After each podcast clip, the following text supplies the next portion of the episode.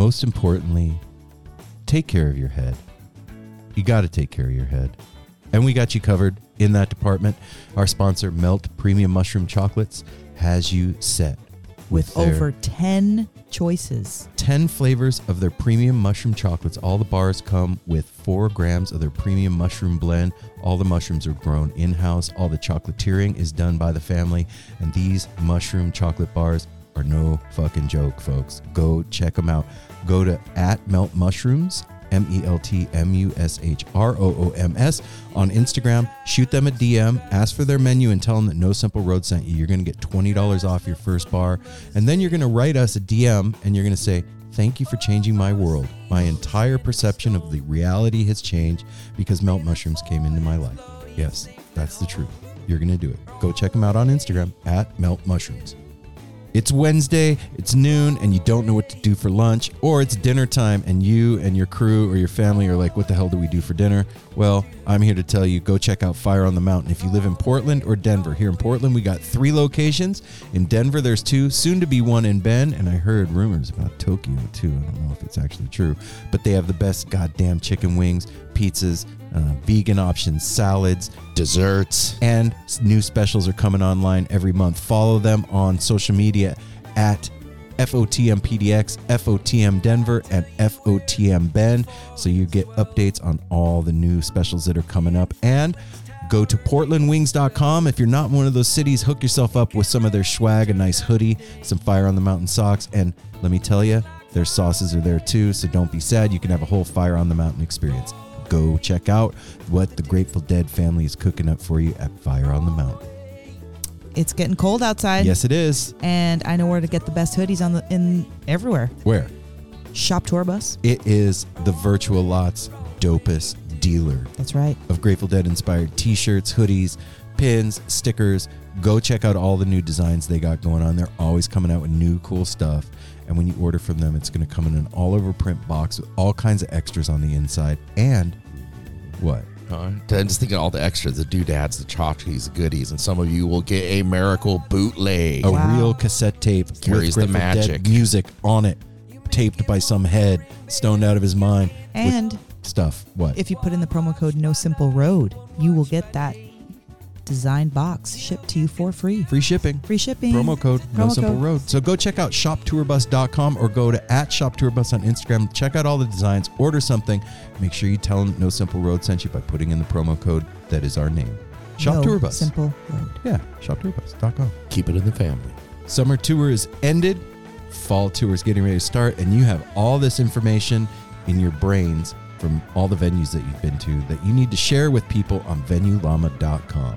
Venue Llama is a new resource where live music fans share helpful insider venue reviews and information based on their own experiences. This is a place where pro showgoers can quickly review venues and exchange seriously helpful venue intel with one another. Head over to VenueLlama.com today and sign up for your free Llama account and start reviewing venues today. This is the place where you go and tell people where the best sound is, Where the bathrooms are.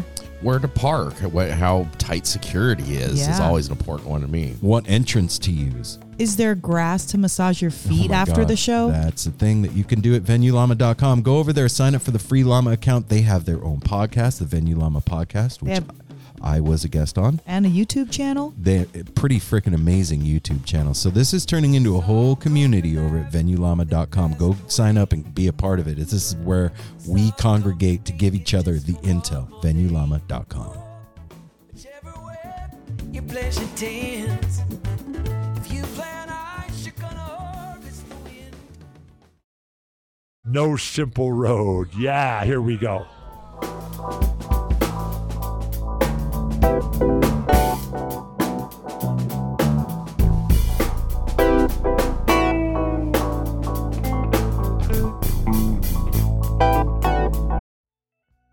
No Simple Road is stoked to have Sunset Lake CBD back with us as our sponsor. Sunset Lake is the real deal. If you've looked around trying to find CBD and it just didn't do what it was supposed to do, this is the place you need to go.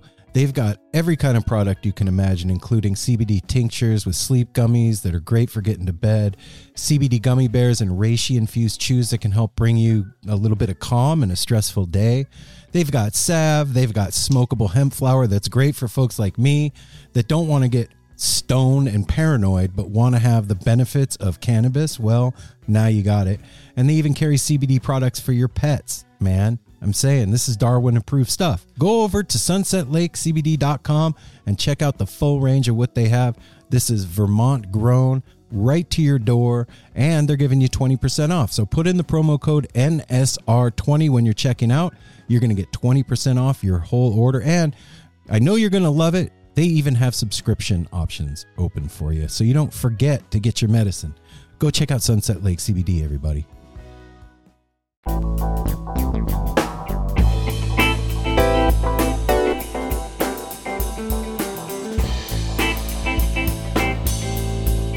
Simple road. Hey, there we go. How you feeling, Mel? I'm feeling good. Apple. I'm doing good. Hey, Doing I'm good. feeling pretty good too. This is Aaron. How's everybody doing? Hey, no, no simple road family. We're back. That was all weird and out of order. I know. The, the way you said that, I was waiting like for somebody to respond when you asked everybody how they're doing. Like, we're good. Well, happy Friday, NSR family out there. What's up, everybody? We we've actually recovered from um, being at Dick's, and this week's guest on No Simple Road is Sam Grisman. yeah. We're stoked to bring you this one. It's gonna be amazing. I'm excited for all of you to hear this gentleman because this is first of all all by himself sam is a badass then you add that he's Dawg's son and that takes it up another notch and now you add the sam grisman project into it and you have an entire musical universe that is badassery that is sam grisman and the sam grisman project and we had a blast talking to him Yeah, we really did. Yeah, yeah. Like, apple's just fucking on his phone Huh? Well, I- I'm looking at the tour day. Oh, well, you're talking about the band. I was going to say he has combined forces, which you'll hear him talk about in here. But I mean, these are like good friends. Ric Robertson, Chris English, who's an amazing badass on percussion and drums, and Aaron Lipp. And they have created this Sam Grisman pro- project, which is just amazing. Can I read this little thing? sure Can I read this little thing? Please read to us. Because this just I sum- love your reading This voice. just sums it up. A, a note from Sam. okay. The music that my father, David Grisman, and his close friend Jerry Garcia made in the early 1990s in the house that I grew up in is not only some of the most timeless acoustic music ever recorded, it also triggers my oldest and fondest musical memories. Mm. What I find most inspiring about this material is the way their camaraderie and their love and joy for the music simply oozes out of each recording. It is also impressive how deeply they get beneath their favorite songs, whether they are originals, covers, or traditional old time tunes, and how expertly that material was curated. My goal in starting Sam Grisman Project is to build a platform for my friends and me to showcase our genuine passion and appreciation for the legacy of Dawg and Jerry's music. By playing some of their beloved repertoire and sharing the original music, music that our own collective has to offer, we will also show the impact that this music has had on our own individual musical voices. Ultimately, there is nothing that makes me happier than playing great songs with my best friends. And my hope is to share that So dope. happiness with audiences all over. it's it's the coolest thing when we get on a, a video call with a guest that's coming on the show and you immediately connect with them. Sometimes it takes a few minutes for us to like gel sure. with whoever we're talking to, and sometimes it doesn't happen and whatever. With Sam, I, I was like sad when we hung up. I was like, I want to Yeah. keep hanging out. I want to kick it. I want to go to a show with this guy. I want to, you know, And then Rachel was in there too, Yeah. hanging out toward the end. I want to be in the room with you. I wish you were here. yeah, Oh, man. So, do they have any tour dates coming up, Apple? Yeah, so you're listening to this on Friday, September 15th. Uh, they are playing today in Flagstaff, Arizona at Pickin' the Pines Music Festival. cool. Dope. Then they got a lot more dates coming up all through September. I would go over, go to samgrismanproject.net because they're going to be hitting Massachusetts, uh, Michigan, Ohio, Indiana, Tennessee, Georgia, New York, New Jersey, Vermont, New York, Maryland, Wow. Virginia, Virginia, Pennsylvania, DC, Colorado, Wow. North Carolina, North Carolina, South Carolina, Georgia, Tennessee. I think you get the point. Oh, Oregon, Ooh, December that's 9th right, at December Aladdin 9th. Theater, Mm. Seattle, Washington, Colorado, Colorado. This goes all the way up through March 2024. Dope. So Wow. busy Thank you for that, boys Apple. taking it on the road. They are hardworking gentlemen, and it, the coolest part of this to me is that it's Sam and his homies. Like Mhm. he loves the music; it's part of his world. But he wanted to create a vehicle for him and his homies Yeah. to do something beautiful together, and that is the coolest part of this whole thing.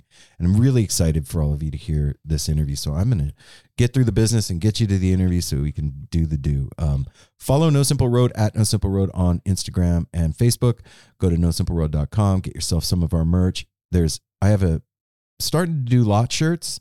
I have some designs in the works, but I have one up there right now. Go over there and check it out. In the merch tab, get a tarot reading from Mel and I with the Grateful Dead tarot Aaron deck. and me. That's right. We do that. We do tarot readings That's for you right. guys. And we use the dead deck and it's really cool. Um, go to patreon.com forward slash no simple road. That is how you can financially support us. We need financial support. This is a world that works in finances. And hey, man, there's all kinds of content up there. And if you're not on Patreon and supporting us, then you're missing out on an entire other podcast. My mom just got interviewed. That's what I, I love. still haven't listened to that one. I, it- it's turning into like getting to p- people you can get to like know our families and everything, and And and, us. it's also interesting for us to hear our family members Yeah, for being sure. interviewed because tidbits come out that even we don't know sometimes. Yeah, man. So it's how you can interact with the No Simple Road family, get all the extra content. You're getting the episodes a day early and ad free.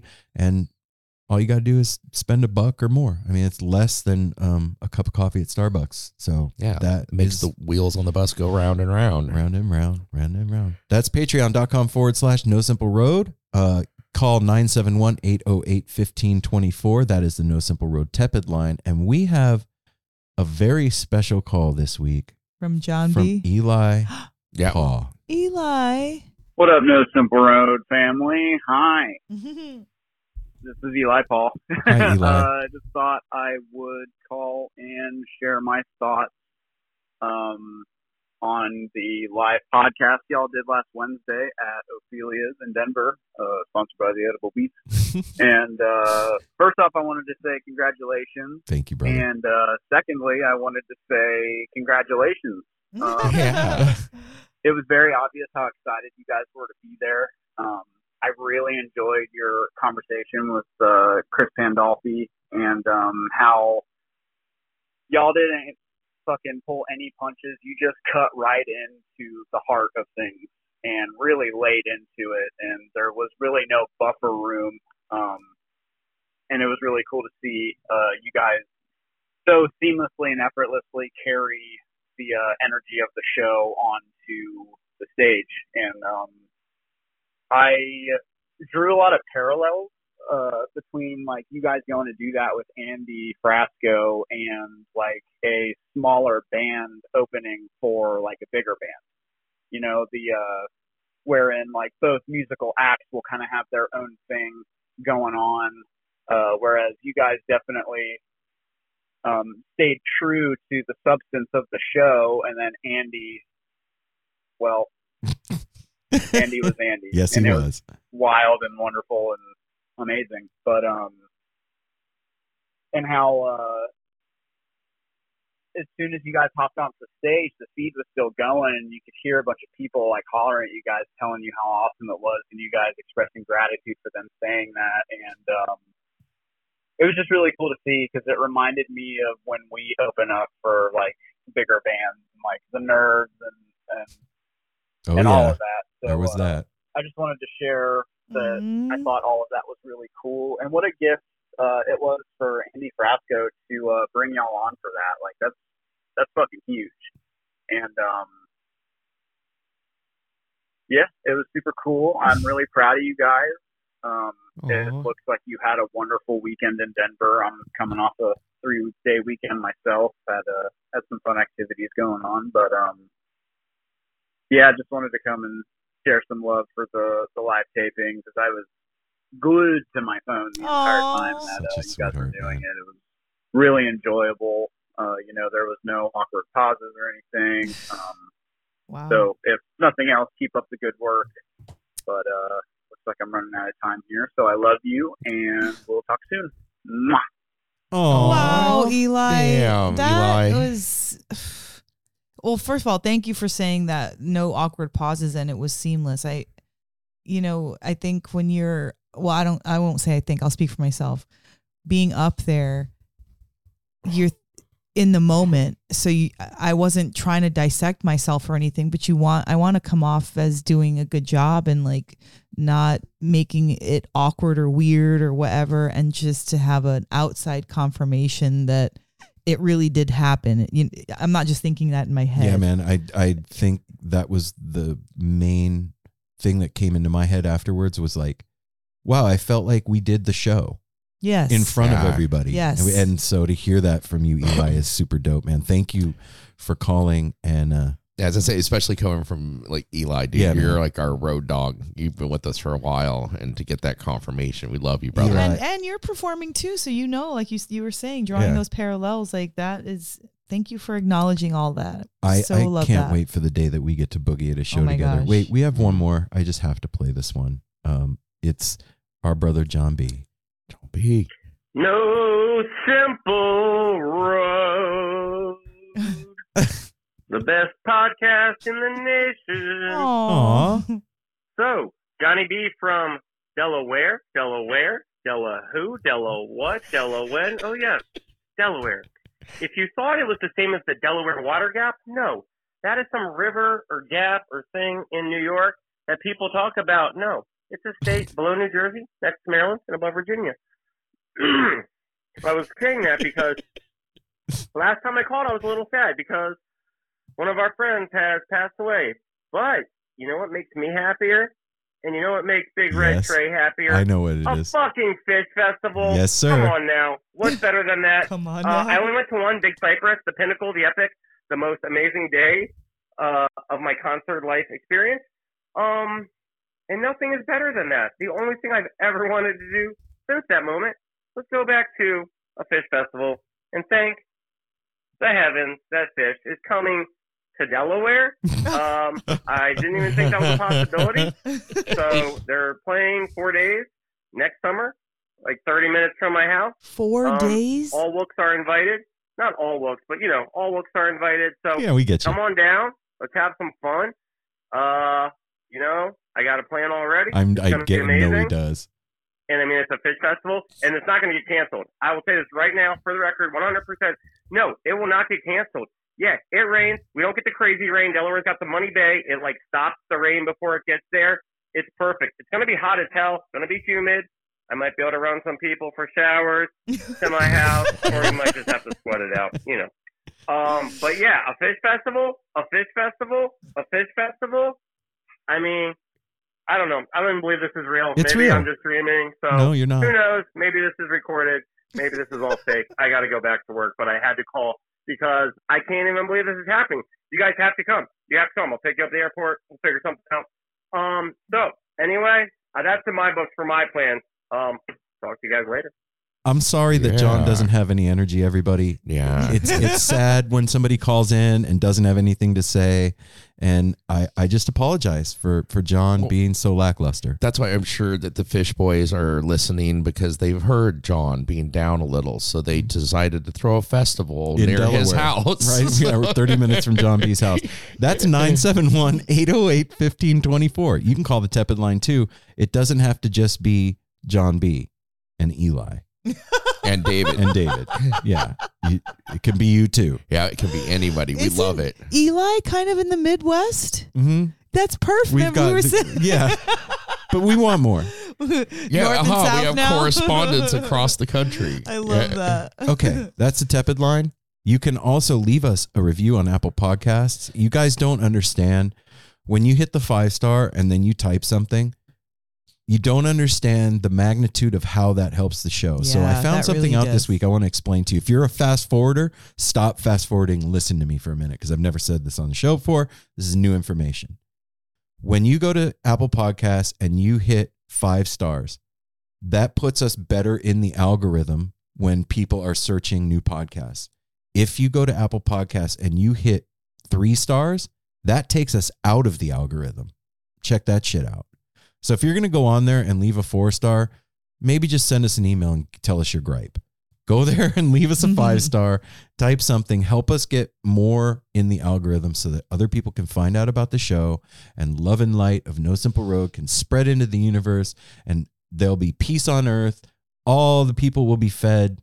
Everything wonderful will happen. There'll be rainbows in every corner. Aaron's lying. Okay, that won't all that shit won't happen, but it'll help make the show bigger and that helps us get It'll better help guests. more people be able to see the show, be recommended more, That- and they'll Mel listen said. to some awesome Yeah. interviews, and you will have helped that. and that's why you're my wife because you can cut through all my bullshit. And, And you keep saying you want to hurry up, hurry up, and then he keeps taking all these long. Uh, yeah, yeah, he- uh, Don't give me the hurry. I know up, Apple sir. didn't even say anything. I was. I said one word, and he's giving me the like, hurry up. come on, man. I just wanted to point out that oh, we got a new review Oh, on shit. Apple Podcasts. So uh, th- this came in on Sunday. A thank you very much to Death Nurse eighty one. I, I love that. So, uh, new listener, five stars. Just started listening, and I'm definitely in love. Aw. Thanks for the goodness you're putting in the world. Oh, what? See, that's like I- death I- nurse. Short and sweet and means so much. yes, it does. You can do that. It's easy. Yep, that's Apple Podcast. That's a really cool review, actually. Thank you so much, Death Nurse ninety three. super sweet. Yes. Is Uh, it ninety three? Uh, Death Nurse 81. Eighty one. Death Nurse eighty one. Yeah. Cool. Uh, it could be 93, but it's 81 in this case. We are gonna uh, get you to the interview. Make sure you tell somebody about the show, man. That's the other cool thing you can do. And uh, if you like Sam Grisman and you hear him on the show, shoot him a DM on Instagram and say, "Hey, man, I heard you on on No Simple Road. I dug the interview, and that was a lot of fun. And I'm coming to see you play."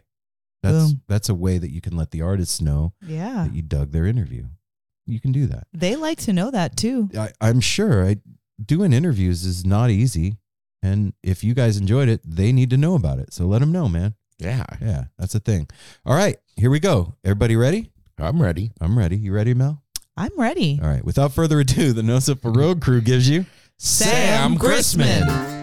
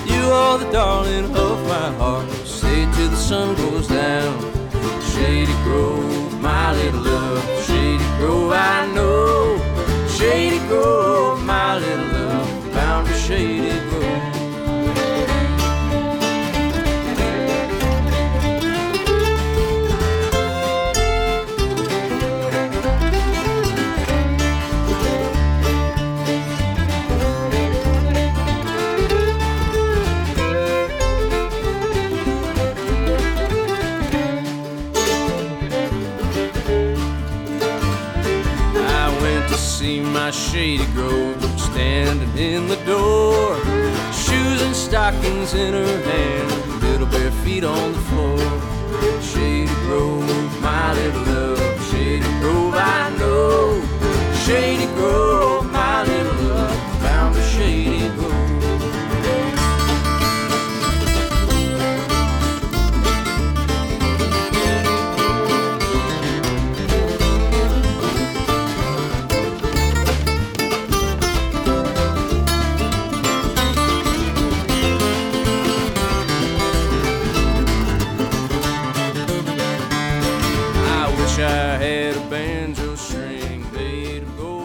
Here we go. Yeah. What's going on, How's it going, guys? What's happening? so good.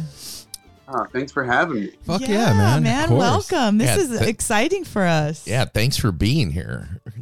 I'm equally excited. Say, Um, yeah. Well, I was gonna. Are you still in Portland, Oregon? No, I moved to Nashville. Oh, I, I okay. live in Nashville now with my sweetheart Rachel. Oh, Um, but right we're on. never here. well, okay, right on. right? Yeah. We're in Portland. I was like, I saw that you had lived here, and I was like, fuck, we, if he lived here, Let we should have come just had him over. Yeah. Oh man, if if I had put that together and I still lived in Portland, I would have just knocked on your guys' door. Aw. Would have loved it. So, how's it going, man? Uh, It's great. I have a I have a question, a technical question. Should I put a headphone in or is this okay? You sound good. yeah, you sound fine to us. If you can hear us good. Okay, great. Yeah, you're good. I can hear you perfect. Okay, Right cool. on. So, Sam, uh, I'm Aaron. And Good to meet you, all Aaron. You too, man. I'm Mel. You're Mel, and that makes you Apple. That yeah, That's that makes me Cool. apple. Yes. Uh, hey, do us a favor for everybody that's listening. Tell them who you are. Hey everybody, I'm Sam Grisman. I'm a bass player and uh, and leader of a group of my friends. We call ourselves Sam Grisman Project, and uh, we're paying musical tribute to the legacy of my dad and Jerry Garcia, but playing a lot of original music as well, and really whatever we feel like playing. That's That's the way to That's do a it. mouthful That's right there, man. That's like you know, that's not your everyday description of a person. I I have to start this off by saying, um, I guess it was whenever the last Dead and Company shows were, like maybe two three weeks ago. Was it? Yeah. You guys, you guys played down in in San Francisco. Yeah, we uh, had the honor of of playing the Great American Music Hall with our friends Midnight North. Oh wow, we love Midnight North. So Yeah. I uh I have a buddy that went to the last shows. We we unfortunately couldn't make it, but um my buddy went and him and I were talking the day after the shows and he was like, "Brother, Dead Dead and Company was awesome. Shows were great, but I have to tell you my greatest musical experience of this year was seeing Sam Grisman at the Great American Music Hall with Midnight North. That is the future of this music. And he like he was just going on and on. And uh, i had already reached out to you to uh to make this happen. I was so excited after i heard that. I was like fuck yeah. Because we haven't had a chance to see play yet man. That is such a kind thing for him to say. Um, and I'll uh, tell him the check is in the mail. You know. yeah right no shit man No kidding. i mean it's a it's a big thing like this music is a i don't have to tell you this music is a huge deal look at the shirts we're both wearing like it makes an indelible It mark means a lot to a lot. including. Yeah, man. it makes a, a mark on our souls. And um, Absolutely. there's a definite legacy to be carried on. And, you know, your dad and you are now a huge part of that thing. It, I've always wondered, like, from you, for you, do you feel pressure where that's concerned? Um, I I don't feel any particular pressure because I'm I'm just a person, you know, and and Jerry was ultimately just a person as well, and Yeah. sort of that's the the landscape that I was introduced to him in. You know, we we had lots of uh, dear family friends coming over to the house often, and and Jerry was one of those friends, and he happened to you know be coming around more than you know the average family friend and and those friends i i grew up calling you know uncle jerry or uncle banana uncle craig you know Yeah. i mean i have a lot of uncles um because neither of my parents have siblings Okay. um and so i had no concept um of sort of the importance that the community placed on jerry or his music growing up. Um, I just knew, you know, him as Uncle Jerry, and I knew the music that he and my dad played together. You know, um, is sort of the soundtrack to to my early childhood, um, or part of it. And it wasn't, you know, until he passed that I sort of gained a sense of how how much of a an icon he was, and how much he meant to so many people Um, and I was a really uh, young person when he passed. I was starting kindergarten, Mm. and um, the day that he died, which is today, unfortunately, Yeah. um, was the first time that I heard heard my parents cry. I was uh, Oh, sitting in the living room watching Gumby, and my parents were watching the news in their bedroom, and I just heard like this anguished scream, and uh, and I still hadn't really put it together by that point because I just figured, well, you know, that was my first experience with loss, with losing anybody Mm. and I just figured, you know, dying was such a heavy thing and such a big deal and such a rare occurrence that when somebody died, they put it on the news. Oh wow. Um, so it wasn't until I kindergarten, you know, in Marin in 1995, Oh my God. September of 1995, that uh, you know, I kind of had a sense of how much of a profound loss losing Jerry was in that community because all of these teachers who I'd never met in my life were coming up to me and giving me their condolences. Whoa. Wow. Whoa. this- That's fucking heavy, man. So that was sort of my confrontation with it.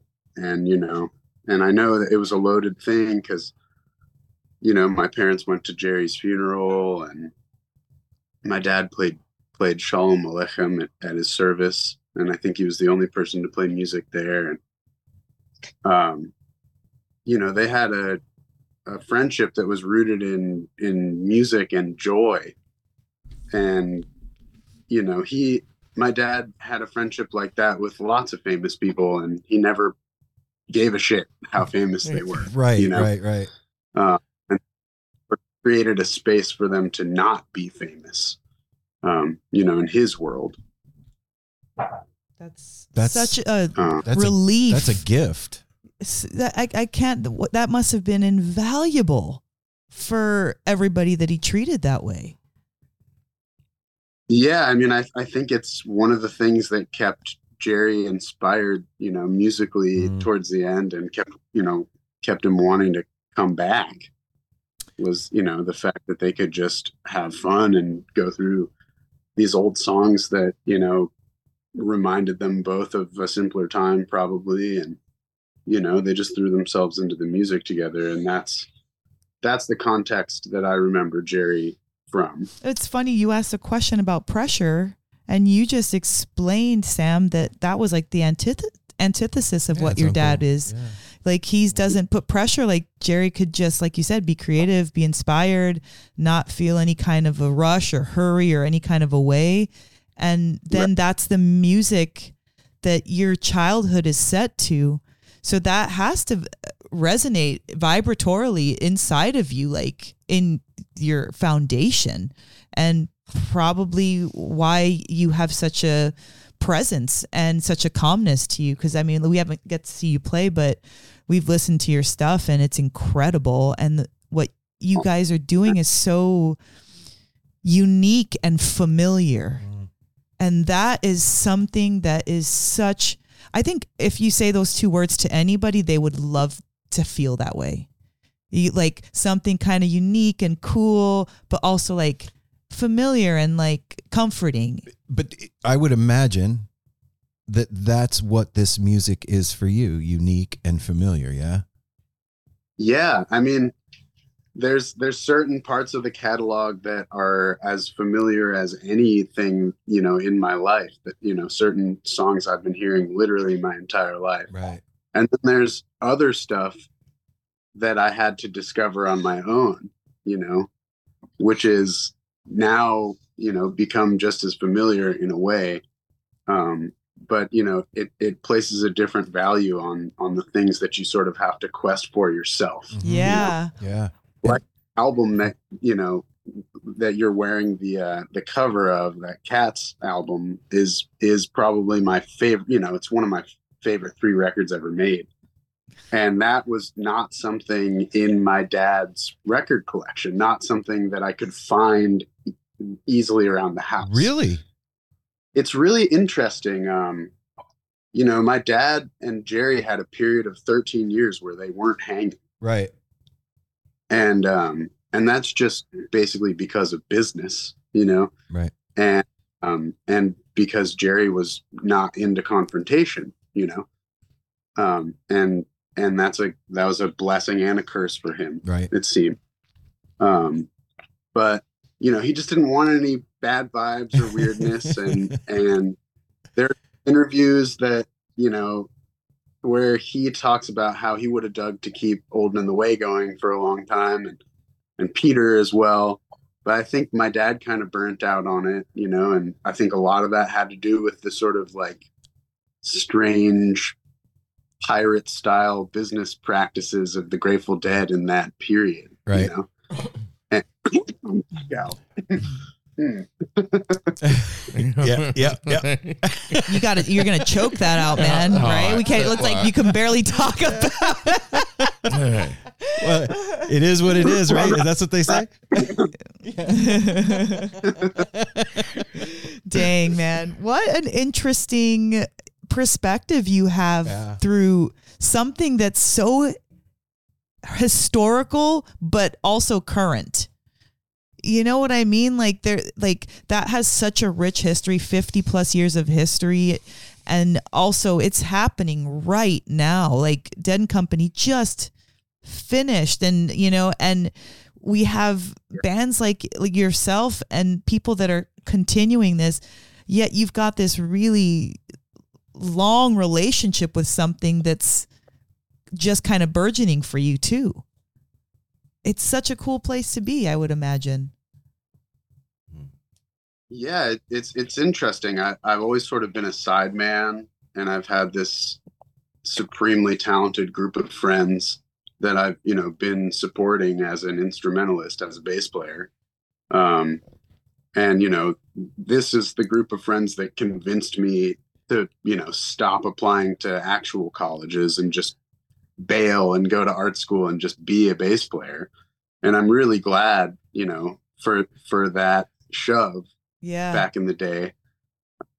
But I never, you know, I've spent a lifetime sort of trying to distance myself from my last name in the musical capacity because I've always wanted to get hired on the merits of my playing. Right. Yeah. hmm Yeah, I wanted to ask you about Um, that actually.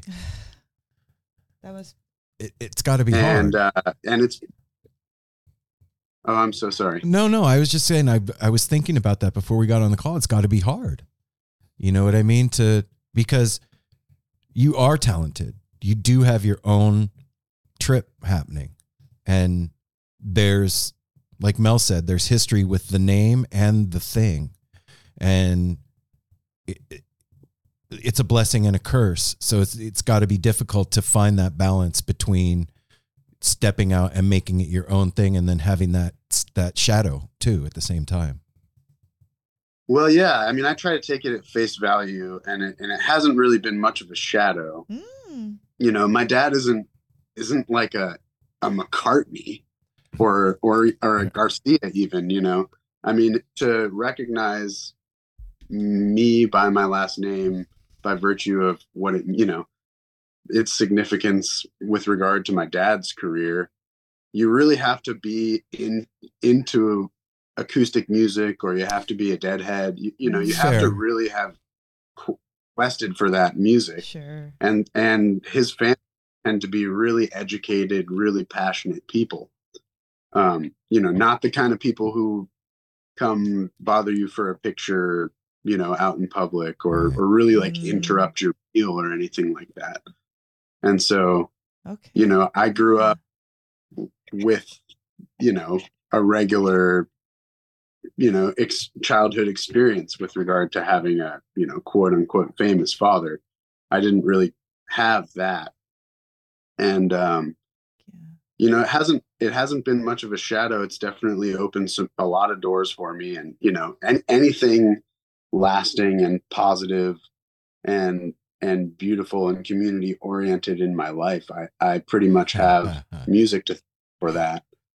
And uh you know being a grisman has certainly opened a lot of doors for me in the musical space and i'm just you know endlessly grateful for all of the that opportunity.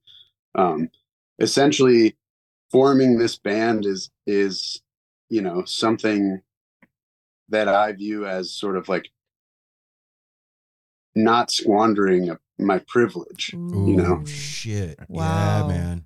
Right on. Like- I really want people to hear my friends, you know, and, and hear the way that we interpret each other's songs and, you know, this catalog of music that my dad and Jerry dove into together, as well as just, you know, Dawg music on its own and, and, you know, Jerry songs in their own right. Like I, you know, never heard the song Gomorrah until I, that record right. and I was probably, you know, 18 or 19 by that point.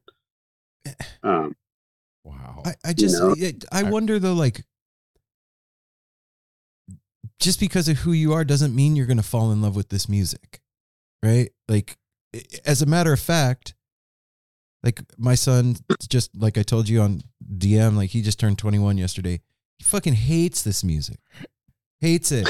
Can't stand it. And like and he's a musician right Yeah, now. He's yeah. like budgeting, you know, just like starting. but there's no there's no guarantees that you're going to fall in love with this thing Yeah. and f- what was it for you that that like made that happen Man, that's such a good question. Um, you know, I was almost predisposed to not liking it in a way Mhm. because of just some of the bias my dad with me because he's a very serious practiced musician, you know, and and the Grateful Dead at at their at the height at the zenith, they are all that as well. And and part of the magic of the Grateful Dead is that they had nights where they transcended the powers of the individuals, you know, and played sort of beyond their capacity. Mhm. Yeah. But the corollary to that is they had a lot of nights where it just wasn't clicking like that, you know? And uh I just had to embrace, you know, the special musical quality that I identified in Uncle Jerry's playing, you know, from the music that I did know and grew, grew up around. And and I had to discover, you know, like I the one thing I had in my dad's CD collection, uh, one Grateful Dead record that wasn't American Beauty was one from the vault. Okay. Mm, you know that's a pretty magical thing for a seven year old kid to stumble upon. Hell yeah. Yeah, and and i i just remember you know well first of all the the bill graham introduction and just hearing the crowd. Oh yeah. And just like the the white packaging with the cursive and just the steely you know? Like the iconography was enough to make me curious and you know the that sparkle of like m- just you know je ne sais quoi. It's just like magic. invincible magical jerryness which which you know what made me feel you know happy and bubbly and warm as a child you know listening to the music that he and my dad made that same inexplicable quality was in you know on one from the vault and you know on like my dad had this shelf full of records that he played on and like one of those records was uh, that a Merl Saunders record, I think Keepers, okay and Jerry's on some tracks on that as a side man. And you know, I just kind of had to I had bits and pieces that were available to me. And so wild originally, you know, it was it was Jerry that that turned me on to the Grateful Dead, you know, obviously.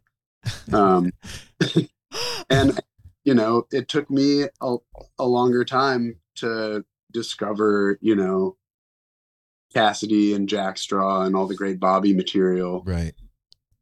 You know Oh, other esau I, I, I was I was gonna with everything you're saying, I was gonna back up to a minute where you're saying you want to be, you know, more known for your playing than the name and everything. Well, congratulations, Yeah, brother. yeah. because you, you've done that like uh, like the off the album that you know the Temple Cabin sessions and stuff.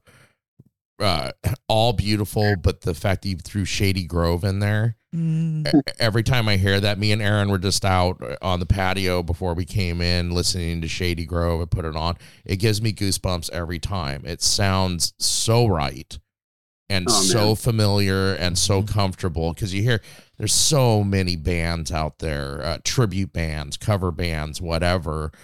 And earlier today, I, me and Aaron both work from home. I work from home some bit, and I was working from home today. And I put on uh, from June your guys' performance at the Get Down in Pennsylvania Oh, awesome! Just on archive. uh, on you on YouTube, uh, watching the video. I like to see. I like to see the. You know, I like to see it and hear it, and had it on my huge TV in my room while I'm working, and it just it it, it is so calming, and to see like you you know you had some special guests on there, and as you said too, you're you're man, you got a hell of a group of friends. Uh, that that makes up this band because they are all amazing and they all like their their voices like everybody has a voice everybody is multi-instrumental i mean like so much talent has been brought to this i just i just can't wait until we get to see you live. November.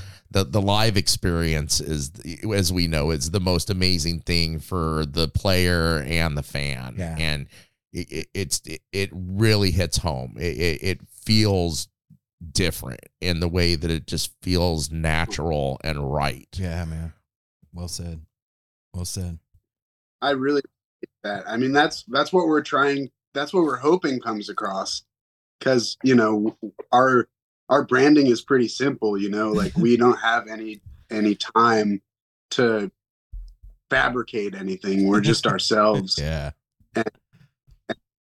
There, and we we love each other's music, and we also love this catalog. You know, and, and we care deeply about it and about each other, and um, you know it's it's really just about loving each other and building a community and you know honoring this material that means so much to so many people but also you know that material is affording us the space to play our own music which is a beautiful thing Mm-hmm. and um you know i mean we're just we're just trying and and it'll continue to get better um and you know we'll continue to work more more material into the repertoire and i think we're at about 240 tunes played or something like that Jesus.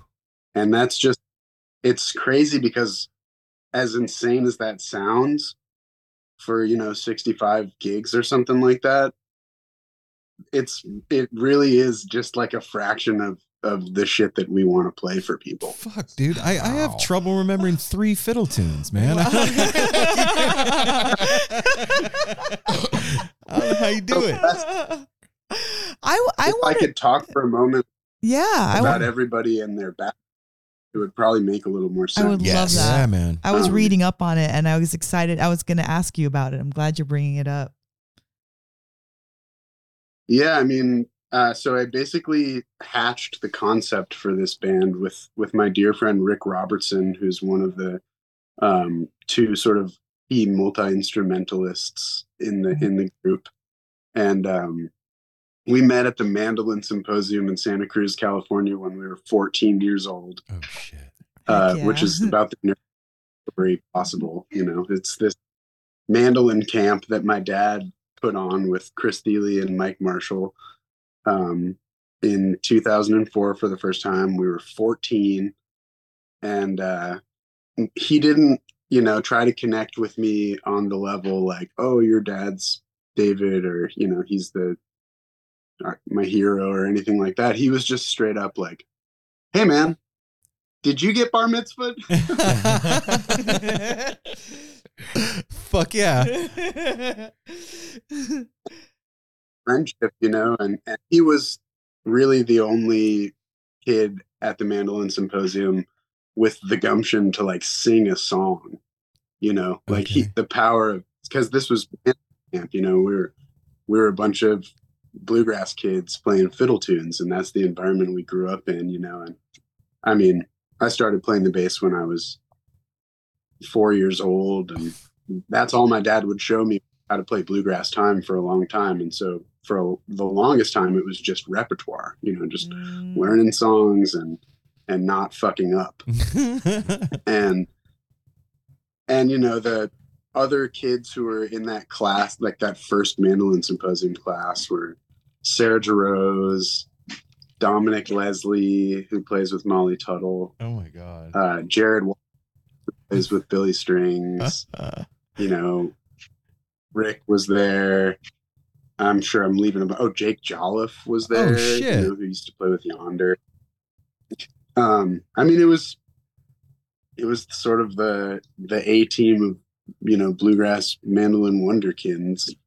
Um, Sierra Hull didn't come the first year, but you know everybody knew a- about Sierra and Josh Pinkham. Oh, and Bryce Milano was there. I mean, all these kids who still to this day just play the absolute shit out of the mandolin for a living were there as their 14 year old selves and Wow. we all hit it off like I, I had actually known alex hargreaves for a few years previous to that and jake jolliff we were in a band called Upville. That's a good name. but but anyways you know ric, sarah was singing songs but but ric was singing songs and he was playing guitar and you know he was sharing songs and writing songs that early and uh Wow. you know ric and dominick and i lived together in college when we went to the berklee college of music and we all i mean i dropped out after two semesters but we all learned a ton and we all you know played music hours and hours and hours a day and developed a kind of you know synergy and camaraderie that can only come from just like playing 10 hours of music with a you know bong on the living room table Going for it. Sounds, that sounds like fun. I'm in. It amazes me how and uh, you can't get so tired after 10 hours of playing. That's what the That's bong's for. but you uh ric made when he made his first record uh you know i i just remember the experience of recording that and just having the sensation of just having my mind blown that a friend of mine could write songs that were that good and you know like oh this must be what it feels like to be in one of these great bands you know and i had these delusions of grandeur perhaps but i still believe in the quality of his songwriting you know Hell yeah. and and Maybe you were seeing the future, man. we were just you know yeah and uh you know that was back in maybe 2008 and uh he ultimately fired me from that band for my unwillingness to take the upright bass on the chinatown bus to go play a gig that probably didn't make any money but in retrospect he was absolutely right you know i was i wasn't being a player Yeah, you got. hey man, you got to get on the bus, right? So they say. really good friends and you know i've i've been you know really close with with ric since you know since that time of the mandolin symposium and he just kept writing better and better music and you know all of a sudden had this pretty considerable catalog of great shit and uh and you know he had hired aaron lipp our the other you know core key in, multi instrumentalist in the band, who's also a tremendous singer and songwriter. Um, he had hired him to play in that band that he fired me from. Oh, no.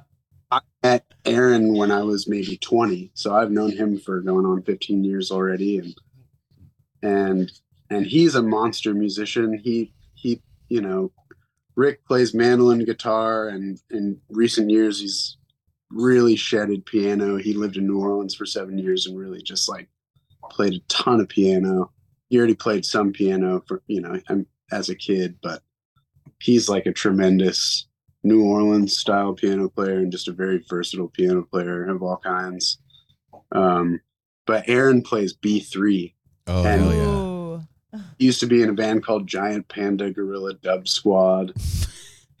and that's a Rochester band. They're they're a band. They were sort of like the shit hot band when we were at Berklee. They're a reggae band. Oh, cool. And he, you know, played B3 with Robert Randolph for a couple of years. Oh shit. Like- He's not fucking around on that. but he also plays, you know, lap steel and he's he's you know our lead guitar player half the time. Ric plays lead guitar the other half the time when we're playing electric. They both switch between, you know, like a Rhodes and Aaron plays B3. So we got a lot of shit on stage and we got a lot of sounds we can cover for four guys. But we got two of us are sort of, you know, switch hitters. And Hollywood, Chris English, our drummer, is just an absolute gem of a human and a rock staple. And everybody I've ever met on the road who knows Hollywood absolutely loves Hollywood. You know, and he's sort of the elder statesman of the band. We're all in our mid 30s, and Hollywood is 40. Um, but you know, we're all in that same bracket. Yeah. And he grew up playing music in the in the church in Rochester. I mean, he's I still contend that he's the best singer in the band because I mean it's just absolutely ludicrous. and you know, sometimes he won't sing a song until like the last song or the penultimate. You save you save it up for the end. yeah, and you'll you, you won't even believe the the reactions we get when that happens. Kind of hilarious. the secret weapon. He's kind of weapon, but you know we're gonna get him to sing more, and he, you know, he really knows some of this Grateful Dead music like the back of his hand, um, because you know although he grew up in the church, I think he, you know, started making appearances on the lot at you know around age fourteen. Uh, but Right. he's he's well steeped in jam band culture. It's- You know, I watched. So I was just looking on my phone to see what song it was. I saw you guys have a video on YouTube of doing "Friend of the Devil." Yeah. and his watching him watch you guys play. I I you can feel his vibe coming through as he's watching you guys play. I see one of you guys like take a run and he's just like fuck yeah. You can see him like how stoked he is that you just did it and there you sing I think the last verse or the second to last verse in the song and when you the hidden hunter verse. yeah yeah and when you fin- brought back from the grave. I know. And when you finish, he looks at you like, "Fuck yeah, man!" It was it was really cool to see the interplay between you guys. You can I can see almost visually see the shorthand happening with you. Yeah. Yeah, I mean, we we really love each other and we we really love the songs. And so that's what we're hoping comes across, you know, in that video, but when we play in general. That that's Uh-huh. what definitely comes across on on on all the watching you live is first of all that you guys are having fun, that there is a brotherhood and that Mhm. you're having fun. And like he was saying, the looks are exchanged. And I was gonna say too, Hollywood, like on his Instagram, every picture I've seen him on stage, he seems like one of the most happy, smiling people. Like like he seems one of those people that's always smiling. Like no matter what, and just brings joy to the room with his smile. He really is just a high level vibe guardian and he is never he never loses sight of how lucky we are to be at that moment playing music. And so he keeps everybody checked on their on their bullshit, you know. Oh yeah. That's dope. everybody aware that you know what is happening is is sacred you know we're getting to do what we love for people who love what we're doing Wow. Sam, What? I, that right there, what you just said, that's huge, man. That's a big thing. Like, yeah, you're playing music, really- but it's, it's so much more. It's Yeah. wild. I I think about like my experience with the music and how over 30 plus years it's changed and grown and how you know, now I'm I'm 51 now, and like recently, within the last two three years, started learning how to genuinely play, and my relationship to the music has changed so drastically since starting to do that. And like a simple song like um like Peggy O. It's like four chords or something like that. It's barely it's you know, barely anything, but there is so much there and uh, in li- listening to you guys do it, you can feel that you've taken it and made it yours. How does that happen, man? Actually, there's five chords. There's a B. Oh as yeah, well as yeah, yeah, yeah. You're right. You're right. I love that. how how does that happen, man? How does it like? How do you soak it in and then it comes out you like that? it's natural. Well, I mean, I think we would. Um, it'd be a disservice to my dad and Jer if we were trying to sound exactly like them. Mm, You know that that's never anybody's intention. Um, and yeah, if you really love music, because music is just a it's a language, you know, that I'm pretty sure all the humans understand, but not everybody really has the maybe the masochism or patience, if you want to call it, Mhm. both. Uh, Dedication. to learn how to speak the language fluently or or even like close to fluently because anybody any musician who's like worth a shit really knows that they aren't worth a shit in the grand scheme of musical knowledge you know? Hmm like i i know a fingernail of what there is to be known out there and that's humbling on you know on the daily. But you know just going back to um the fact that it's something that everybody understands and not you know not everybody's speaking it's just a it's a privilege to be able to play music. And and uh everybody learns by emulating their heroes and and learning you know you have to, you have to learn from some sort of framework. Right. so transcribing stuff is great you know? Uh and that's how people ultimately arrive at their own vocab- vocabulary and their own vernacular.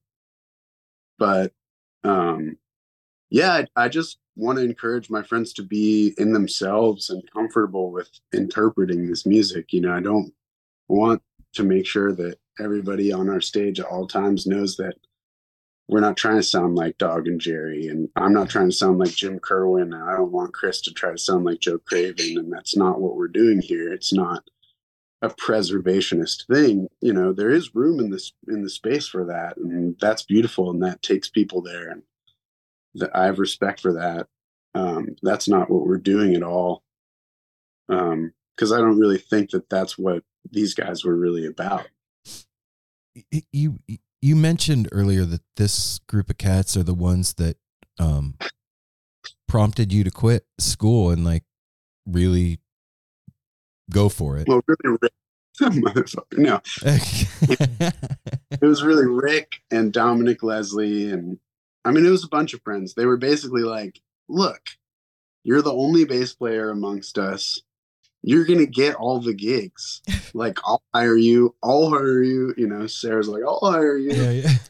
All right. Well, I guess I shouldn't try to get a real job because this is the thing that I love doing. You know, and my dad you know, you'd expect maybe for him to be super supportive, and he was in so many ways and very encouraging of, you know, my musical pursuit and, you know, very proud to see me progress as a musician. Mm-hmm. But he was like, you know, none of your heroes make any bread, man. Sidemen don't make any money. Like he's like, you know, I am an anomaly. Like no mandolin players make any bread. He's like the only reason, basically, you know, that we ha- like. It's not because they're they're buying, you know, Dawg music in droves. You know, it's because of Uncle Jerry. you know, and he's like, You're not gonna have that. wow Oh shit. Dad dad knows how to keep Straight it real. up. Fuck man. Well, That's if dad can't keep it real, right? Yeah. He's the real one though, you know, Yeah. because if he hadn't told me that and checked me on my expectation of just like having a Mill Valley lifestyle as a fucking bass player, Yeah. you know, I might have been disappointed for years of my life. Whereas I w- I was having a great time playing music with my friends, you know, comfortable in the reality of being a broke bass player. Yeah. Eh, okay, well th- That that's is is that still the reality? Yes, but you know, I- I'm I'm trying to, you know, go out there with my dearest friends and build a community and you know play music for as many people as we possibly can on affordable tickets, you know, in as many markets as we possibly can. And we're trying to keep it that way and we're trying to grow a community and continue to enjoy each other and the music and you know it keeps getting better and this concept could have completely fallen flat on its face Yeah. but instead in january on our first tour we sold out like half of the gigs i was like completely blown away and humbled and honored and you know it's way better now than it was you know 65 gigs ago Fuck yeah. and uh, we just keep growing and you know now there's a we have a team of, of nine folks traveling with us most of the time and it's just a blessing to be around people i love doing the thing that i love Dude, you know and that's the, that's what it is at the end of the day. You're, you're I mean, who you're doing what you love. Who cares about how much money? I mean, money's awesome, but at the end of the day, not about you'd rather money. be doing Money- what you love and being with the If you community. money Yeah. it- being Hopefully. rich, being rich doing some job you don't like and everything, screw that. Fuck The, the richness is in friends and music and love. And we talk to so many people that say that. So many musicians are like, you know, I obviously didn't get in this to be rich because it's rare that musicians, you know, kind of like us, we didn't get into podcasting to be rich. It'd be nice, but we do it because we love you guys. We love the community. And, and I mean, that's what it's all about at the end of the day. Well, I, Mel, Mel and I were having a talk the other day, and and uh, she was kind of like having a bad day, and she was like, you know, just sometimes that that other side of my head is just like, you know, what are we doing? Like we're we're just running around going to concerts and like partying all the time, and all our vacations all our are you know, scheduled around yeah and- shows. And, I was like, yeah, but look at all the love that's around us all the time. Look at the community. Look at what's happened with No Simple Road. Like that stuff didn't happen because of us. It actually happened in spite of us. You know what I mean? There's that's magic that's going on. And that's what's important. And I said, hey, you know, if you look around us, we have a dope ass family. We have a beautiful community of people. We have really awesome friends. And as far as I'm concerned, that's wealthy. Yeah. That's wealth. That's the shit Amen. that's going to last, man, because all the money in the world is like Apple said, great. And if anybody's out there and wants to give us a bunch, I'm down. Let's do it right now. But like fuck yeah. But We'd still be doing the same thing Yeah. we're doing now, and so would you. It- It's like give me a few We'd million, it'll hire make it more of our easier. friends to Yes. put on a bet for all of you guys yep. Yeah, You know, uh I, you know, sometimes we all doubt ourselves, even when we see we're doing great. And I was just having one of those days, you know, like I think that what all of us, all four of us, and then the four of you guys, what you're doing, we have to do this. It's kind of like our duty. It's our duty to let our audience know about your awesome project and the people that are in it and what you are doing. Like you literally said, we're doing what we love for the people who love what we're doing. That's the kind of stuff I want my the people that are listening to us know. I want them to know about that. I want them to be that to be a reality for them on a Tuesday night when you're going through their town and killing it. They didn't know about that before. Now mm-hmm. they do. And that to me is it giving somebody wealth because then now they can they bought your album and they freaking love you and they're buying your merch and they're you know on Sam Grisman tour you know like who you know things can happen. And so I think that we're all doing our duty to do what you love report about what people are doing and then that that really does it spreads kindness it spreads love it spreads joy. Well, and it would also be this is my perspective, okay, for everybody out there. This is just my opinion, but after being around this for 30 plus years, it would be selfish of me not to share what I've gathered here. Like this the space that we share in in at a show together with the musicians and the musicians sharing with us that space that we're in is sacred and to have spent time in a sacred space and just keep that all for myself is fucking bullshit and same with sam growing up in a family with that sacred thing around him so much and having the talent and the creativity and the passion to make music of his own, it would be selfish of him not to share it. So it's almost like you have to do it, right? Hi, this is Henry Kay, host of the number one music history podcast, Rootsland. Come with me on a journey to Kingston, Jamaica, where we explore the world of reggae music and the untold stories of some of the genre's greatest legends. From the ghettos and tenement yards where the music was born, to the island's iconic recording studios. We are so excited to team up with Osiris Media, the leading storyteller in music, because as you'll hear, sometimes the story is the best song.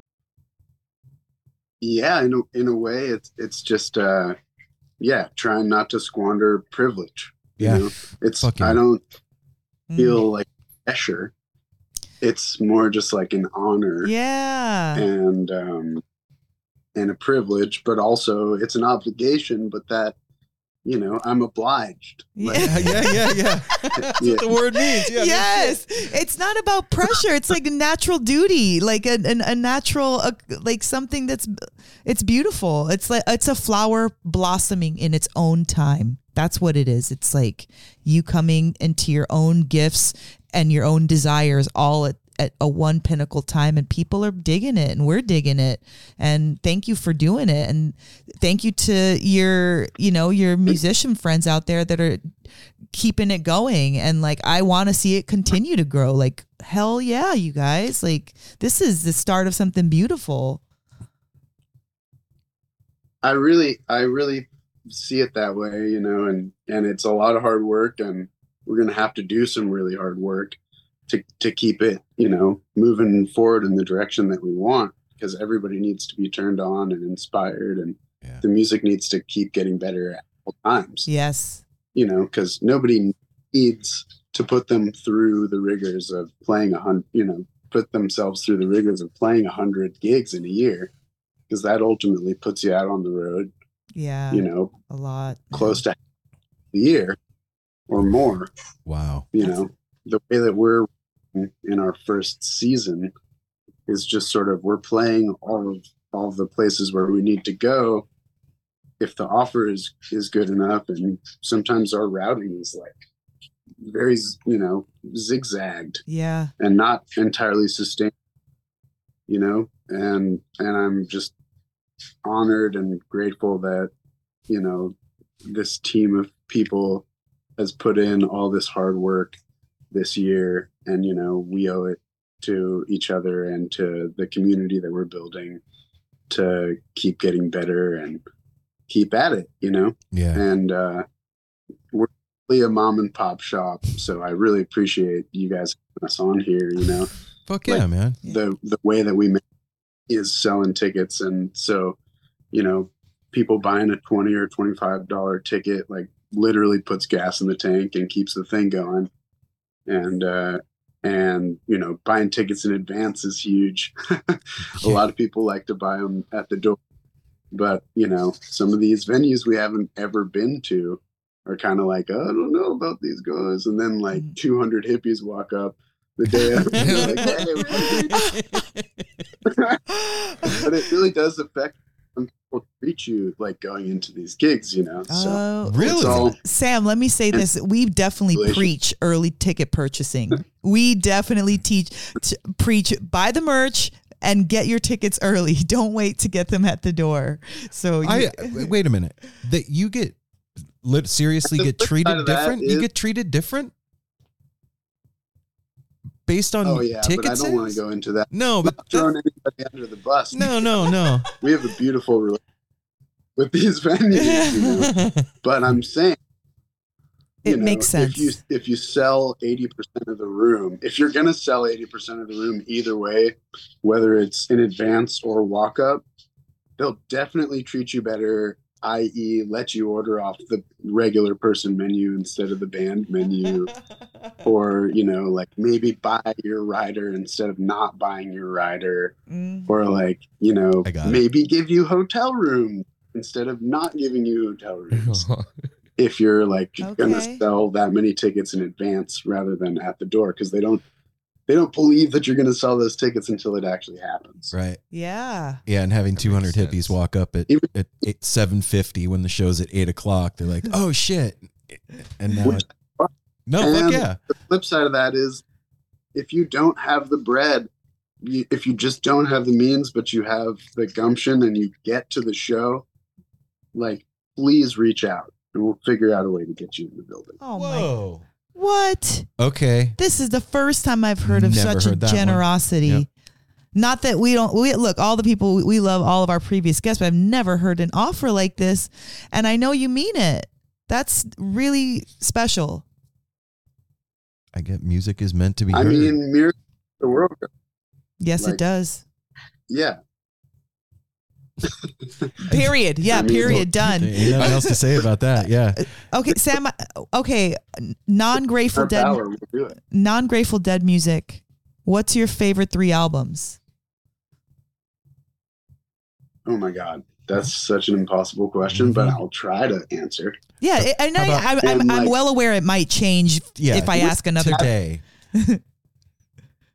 With caveat. Okay. Like, I Okay. really have 300 records that are all just tremendously great records, you know, that everybody should listen to. Um, non Grateful Dead records, three favorite records.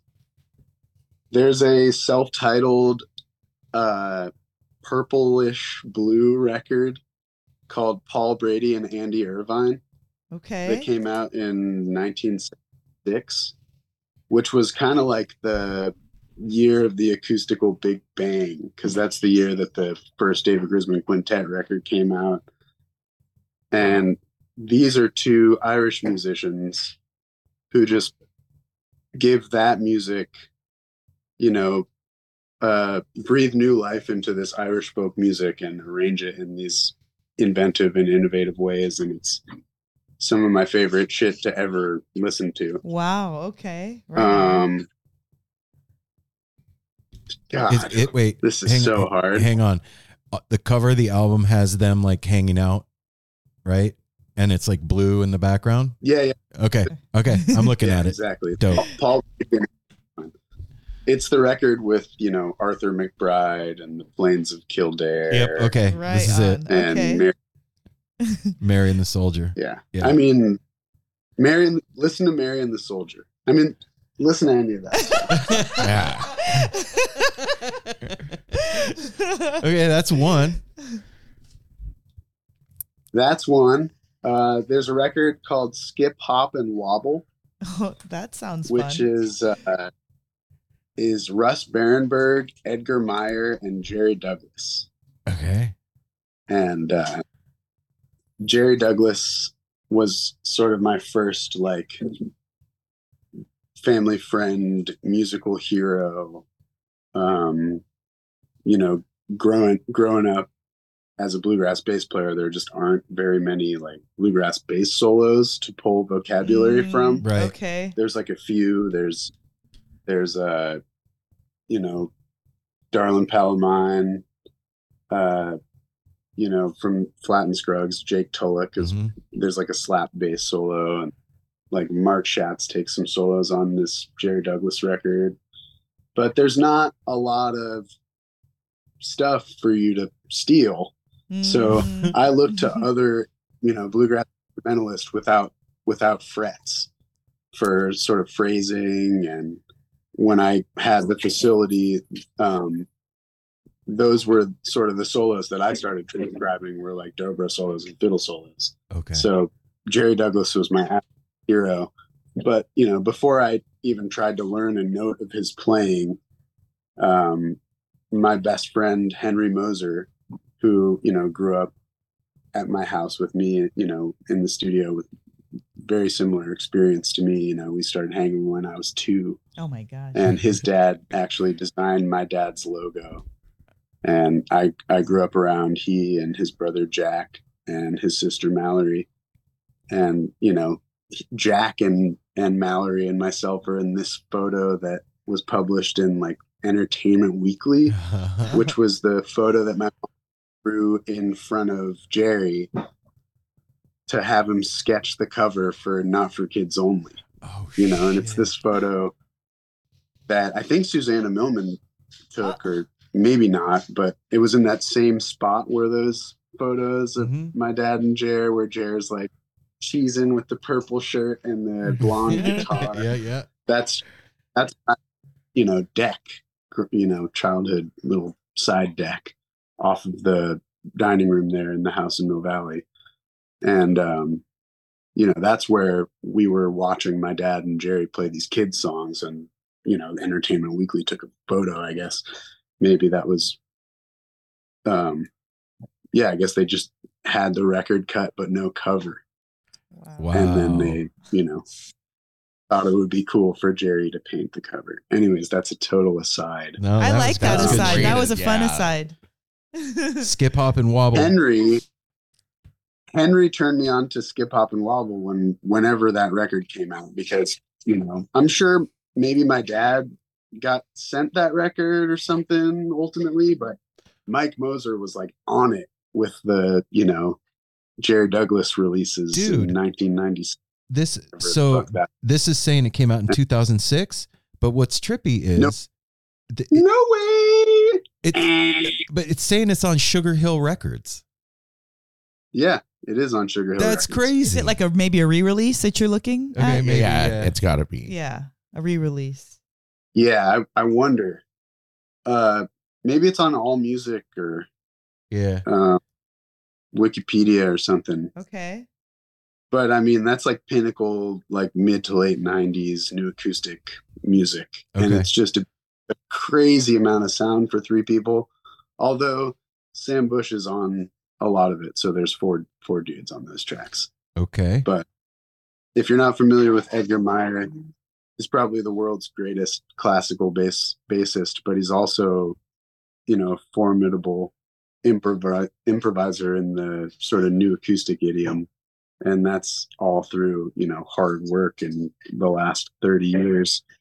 Um, and he's just one of the most inspiring musicians on the planet. You know, he's a guy who's never he that's really what it's about is just a constant lifelong progression and a quest for musical knowledge you know and that's definitely something that he exemplifies and um you know there's just some great songs on that record and great playing and you know jerry douglas there will never be another jerry douglas there's there's quite a uh a drop off between Jerry Douglas and the next world, you know, the next greatest dobro player in the world, Oh and that's not shit.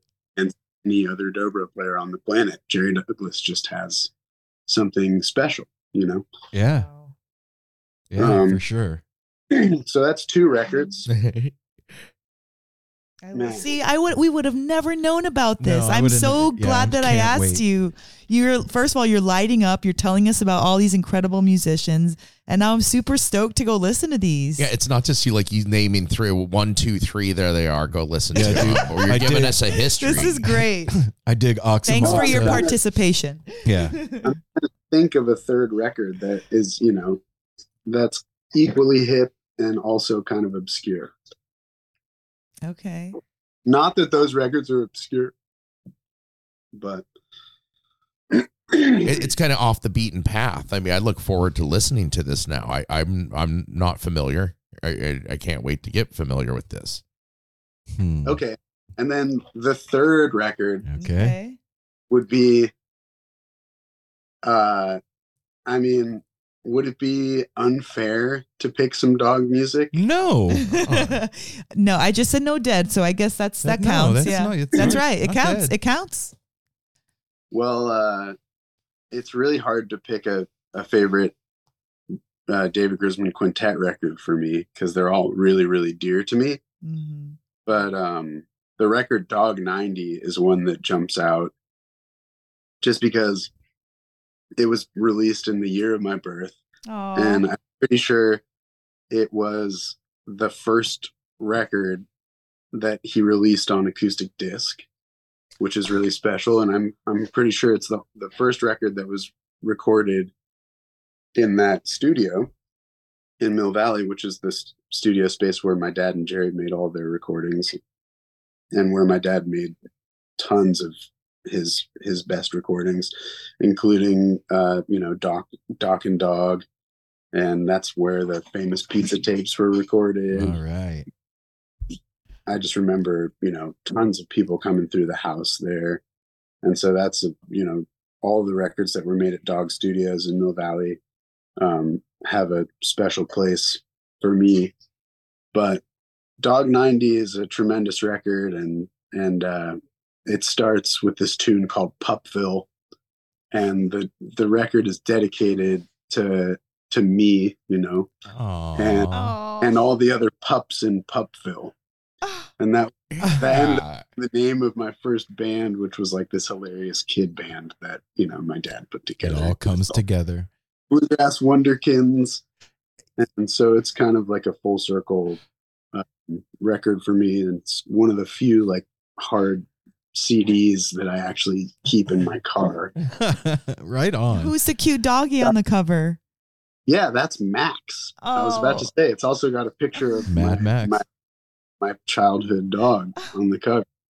And uh and that's the dog. There's this uh beautiful YouTube video that's like this leaked family footage Oh wow. of my dad and Jerry and Jim Kerwin practicing in the living room. and Max is running around and I'm running around. I saw it today. I saw oh, that Oh. video today. That's funny, man. I'd never seen it before either.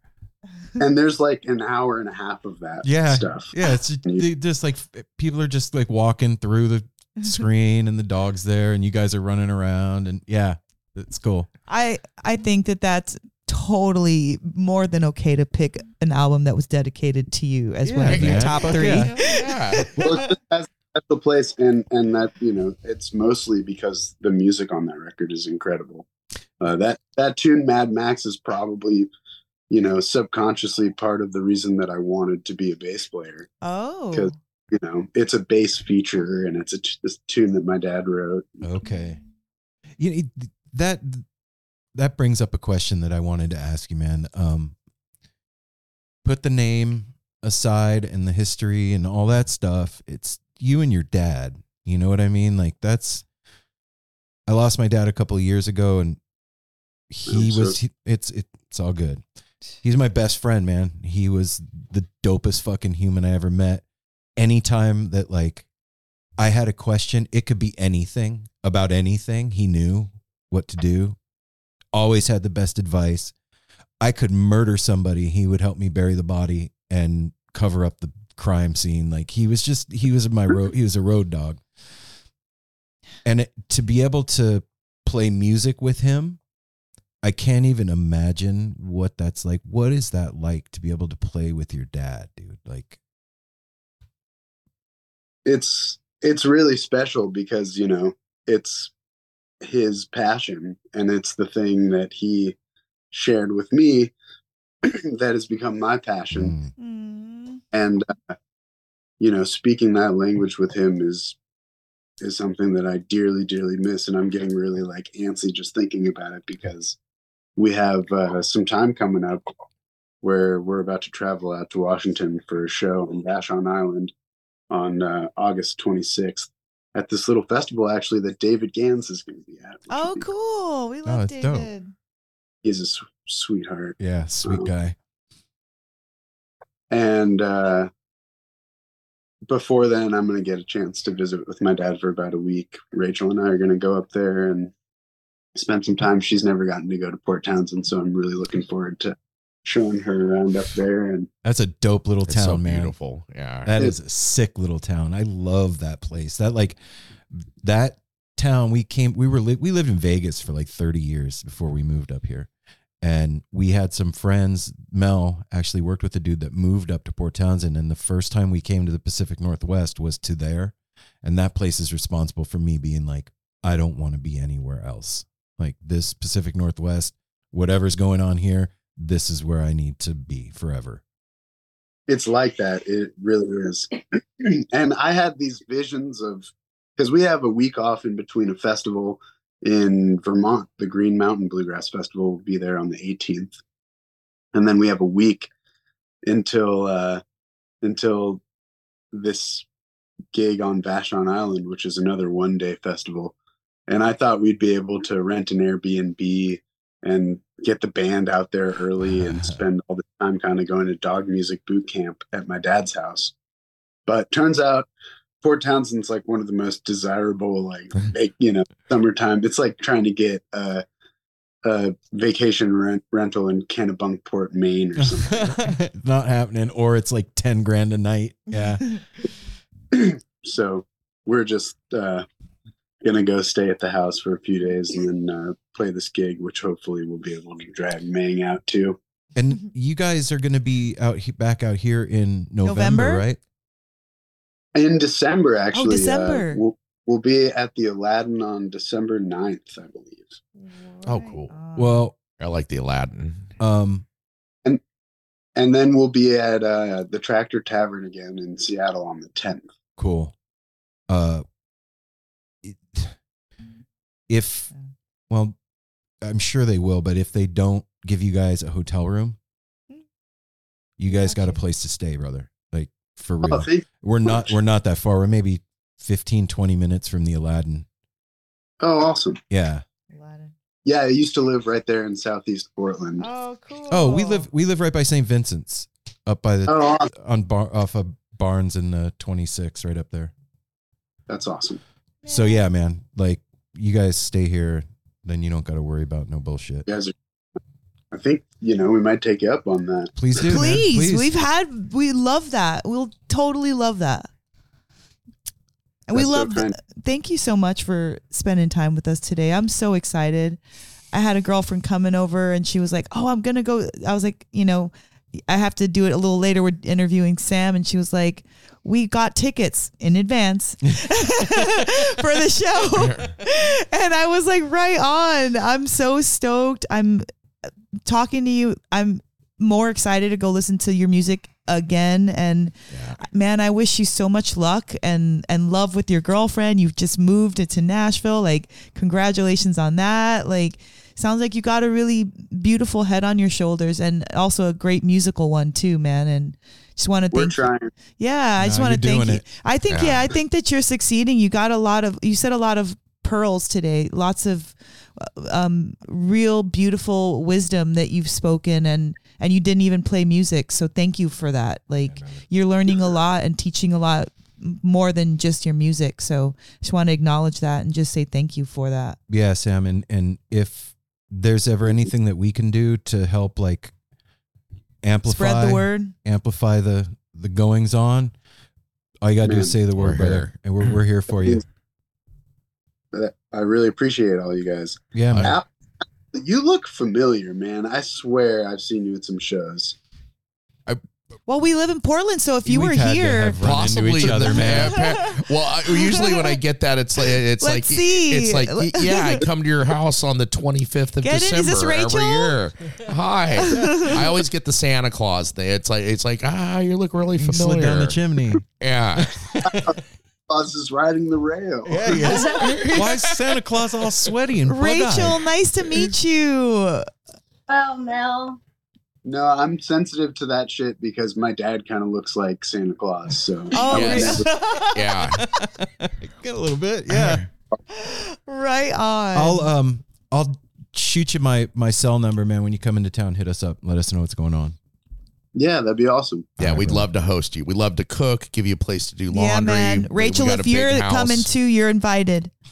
Uh, We'll be there. I'll be there and I'll put y'all three on the guest list to any show you ever want to go on. Fuck oh, yeah, right Rachel, on, guys. hell yeah! Honestly, like it's it's not a, a a phony invitation. Any of it with with all of it, Sam. We got your back. We love you. We love what you're doing. Yeah, really appreciate you guys. Right on. And you know, there's a bunch of recordings out there uh, you can check out on on archive, and uh, and you know you can go to acousticdisc.com and check out my dad's recordings and uh, and shortly there should be some SGP stuff on Nugs. Uh, we Okay. just need to pick some shows and and mix them down. Um, Okay. But we've been recording um, most all of these shows that we can, and and we we have a very pro taper policy, and you know we sometimes even let people plug into the soundboard, and so there's some really good stuff up on on Yeah. archive. Hell yeah. We want to keep it open to all the people you know who need to listen to the music. Any any standout shows that you um can recommend? Hmm. Good question. I mean, we just had a, a show um, the last weekend um, in Naples, New York. Uh, that was a really good one that just got put up on on the archive, I think, by our friend Peter. Um, there's a Hartford, oh yeah Connecticut, Easter. yeah Rachel likes Hartford. They Okay. are and uh, I I thought we had a really good show in West Virginia. Um, Okay, I love this. you know i mean we've we've had some good shows and you know none of them have been absolute clunkers okay but I it's like asking. highly informal show the higher we the more informal we do become That's the way it should be. Yes. Then you're doing it right. Yeah. I have okay. Last question, then we'll then we'll take off. When you were a kid, and it was Saturday morning, what was the cartoon that you would go for most? oh this, oh, this is that's such a funny question for you to ask. Because my dad really thought that contemporary cartoons were super jive. Ah. And like they were just like deteriorating like rapidly which he was completely correct Yes. in in that prognosis. And so he used to i guess have a vcr plus and maybe this is incriminating but i think the statute of limitations is up Yeah, we're good. but he used to just like go through the TV guide and highlight like actually actual dope shit, mostly cartoons, because he's like into comic books and cartoons and horror movies and you know Hitchcock and Fellini and The just dope shit. shit. Yeah. Mm-hmm. You know, he and Jerry were cut from the same cloth in that regard. But he, you know, he wouldn't let me watch Sesame Street. He wouldn't let me watch. He hated Nickelodeon. And so like I could watch Nickelodeon when he was on the road. And uh he really dug like Marx Brothers movies and silly symphonies and merry melodies and hip old, you know, Warner Brothers and Disney cartoons. That's the good shit. Uh, and so that's what he he would like you know i guess he saved you know vhs tapes that would slowly start filling with more and more you know dope old cartoons is somebody knocking at our door love okay Uh, Silly Symphonies was my I, I loved those the Silly Symphonies and a lot of that stuff. It, Merry like- Melodies was the shit. Yeah, yeah, that was that was real entertainment. Yep. I mean, a lot of those are just burned in my mind, you know, and, and they all have a musical component, Mhm. like the the grasshopper and the ant, and a lot of them are are Aesop's fables, you Yes. know, or or just like just great old stories that need to be told. I can, Um, I can remember watching that shit on acid in your room. Yeah, when we were kids watching cartoons. Yeah. Come on. Yep. Yep. I can remember that this very same thing. right on, brother. First, you know, sitting on my parents' living room floor watching it on VHS. Right. Right. Hey. Well, wait a minute. I wanted to say this. I I can't think of a better way that we could have Oh, spent Jerry's Jerry's day Yes. by doing something to honor him. You're wearing his shirt. The album's on Aaron's, you know, on his chest. We're we brought him. up. I feel like we we spoke of him to remember him in such a positive manner. And I want to say thank you. We didn't clearly we didn't know we were going to do this on his birthday. It just worked out that way, but thank you for that because I feel like it needs to be said. That's an, another synchronicity of what happens with No Simple Road and and then speaking to our the people that we love is like these important mile markers are um, highlighted and we get to keep this forever, man. And It's our own way of sitting Shiva today. yeah, man, I feel like It's actually, unfortunately, the anniversary of his passing. yeah, yeah, that's, what she's I have- saying. I have some mixed feelings about you know celebrating that and, and the days between it, just because I I am sensitive to the you know commercialization or commodification of of somebody's you know passing, Oof. and also such a dear, you know, multifaceted, complicated person. Um, and you know, I I love every day is Jerry Day to me yes, Yep. there I listen to his music every day and and you know I learn something from him almost every day and um you know I I'm not saying that it's distasteful in any way it's just it's I've got mixed feelings about it you know Yeah, it makes yeah. sense. No, I, I feel like it's an it's an honoring of what we're doing. also- you know, fuck August 9th it also it it took an absolute legend from us today it did. You know, it did. one of the songwriters of, of that period, um, Robbie Robertson, regardless of, you know, what anybody may feel about any business things, his legacy is is tremendous, you know, and he left behind some some of the greatest music of that time, of, of any time. Benny, yeah. Some of my favorite music and some of Jerry's favorite music. Yeah. So this day, this is, yeah, it's the it's basically the day after my son's birthday. That's what this day is. so we're, Yeah. that's what we're gonna call it. Fuck it, man. Hey, Sam, let's hang out, brother. yeah, man. I thank you guys for your kindness. Yeah, you too, and man. Yeah, and thank you for the such open, open, openness and honesty, and the sharing stories. And it, it, it- this was great, man. Yep. Thank you so much. We'll stay in touch, brother. We'll talk to you soon. Much love. we have a date. We your have a date in December, man. December 9th. Yeah, Talk to you soon, man. Bye, you guys. Much love. Wow, wow, man. that that was I'm was so glad Rachel jumped on with her Uh-huh. beautiful self, just sitting over to the side. because Heck you can yeah! see your shadow once in a while. You know, you- you know when somebody's in the room, and it's like, come that. jump in, and So when we were at fair on Saturday night, I was talking with Dan Cohen about the Merry Pranksters. And I don't know if he was telling me that he read it somewhere or he was he actually is credited with saying this himself. I don't know which cuz I was a little out of my mind. But uh he said that the power of Kesey and the Merry Pranksters was they were unapologetically themselves. themselves. Yes. That's what we just saw. Yeah, and I remember I remember that. That was yeah, I remember hearing that when Dan said that there. Yeah. Um, that is somebody that was raised right. Well, and I just love the way this started. It, it this started off. but, I mean, like you said, because the, the day that it is August 9th and everything, it, it it started immediately with him being so open and emotional Mm-hmm. from from from word one. Well, It- how it can it, was- not be for f- Look, it's emotional for us.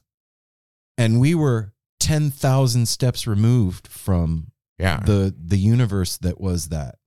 So, He's talking about his uncle. yeah, it's That's his- that's, who his- he's talking that's about. Family. That's like That peop- secondarily Jerry. that's out family there, that but- people are weird about. Mm.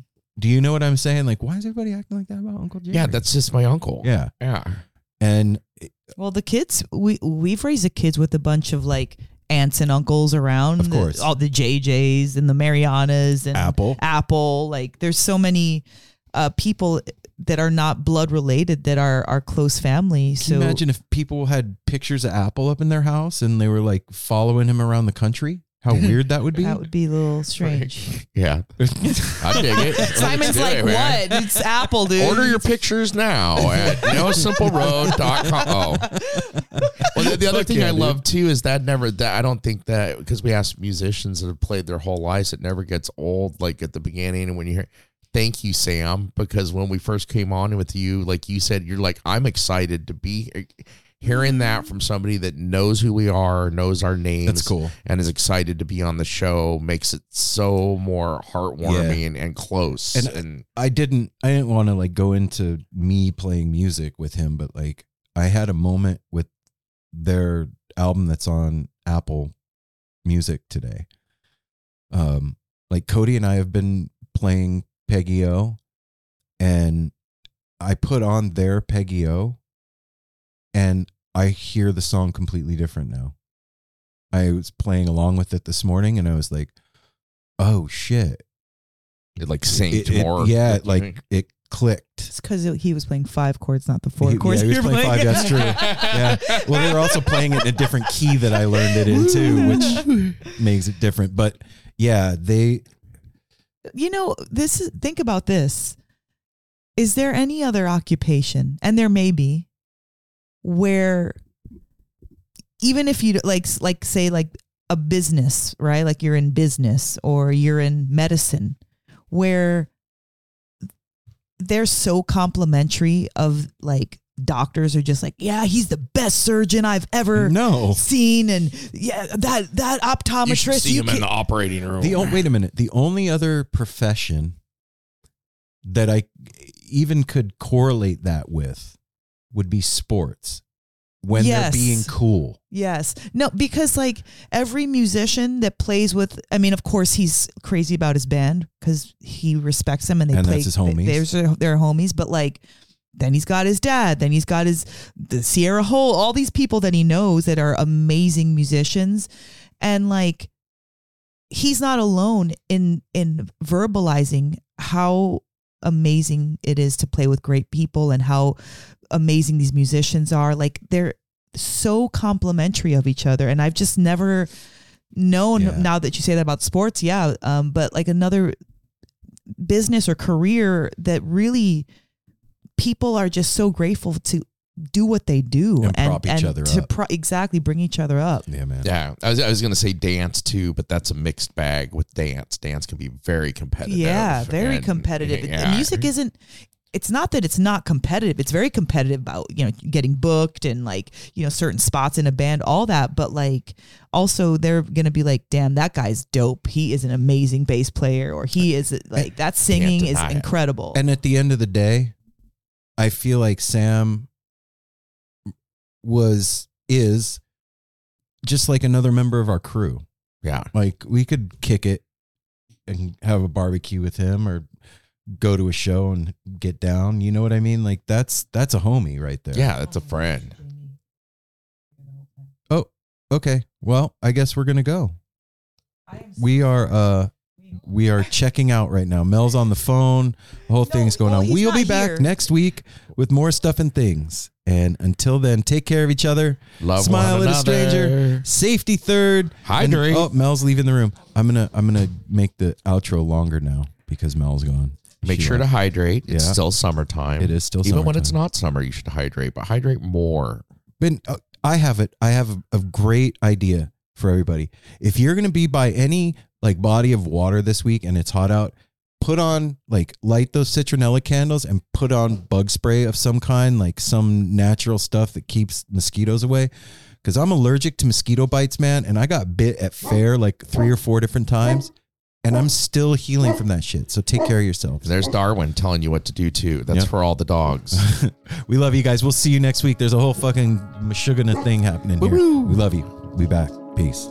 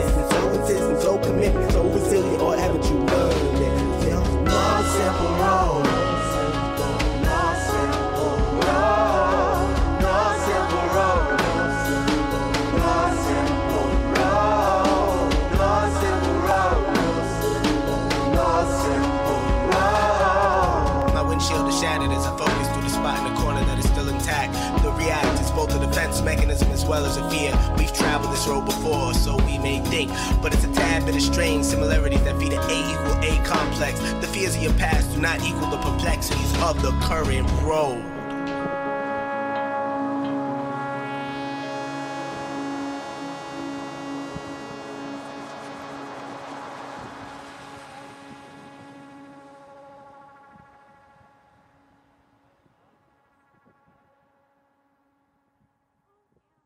Hey, what's up? This is Blake Wyland. I'm the host of the Tone Mob podcast. It's a show where I interview guitar people about guitar stuff.